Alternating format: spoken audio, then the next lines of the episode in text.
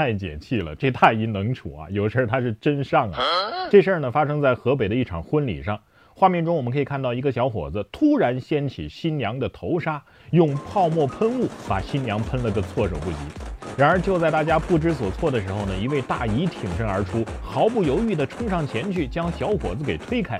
这位大姨的举动啊，不仅赢得了在场众人的掌声和赞叹，也获得了众多网友的点赞和支持。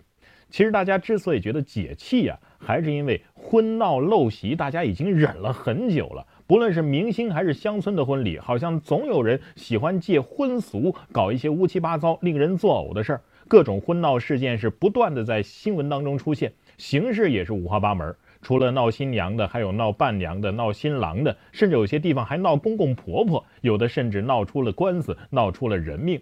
而这位大姨的做法呢，不仅为新娘挽回了尊重，其实也是在向我们传递一种对尊严和礼仪的重视。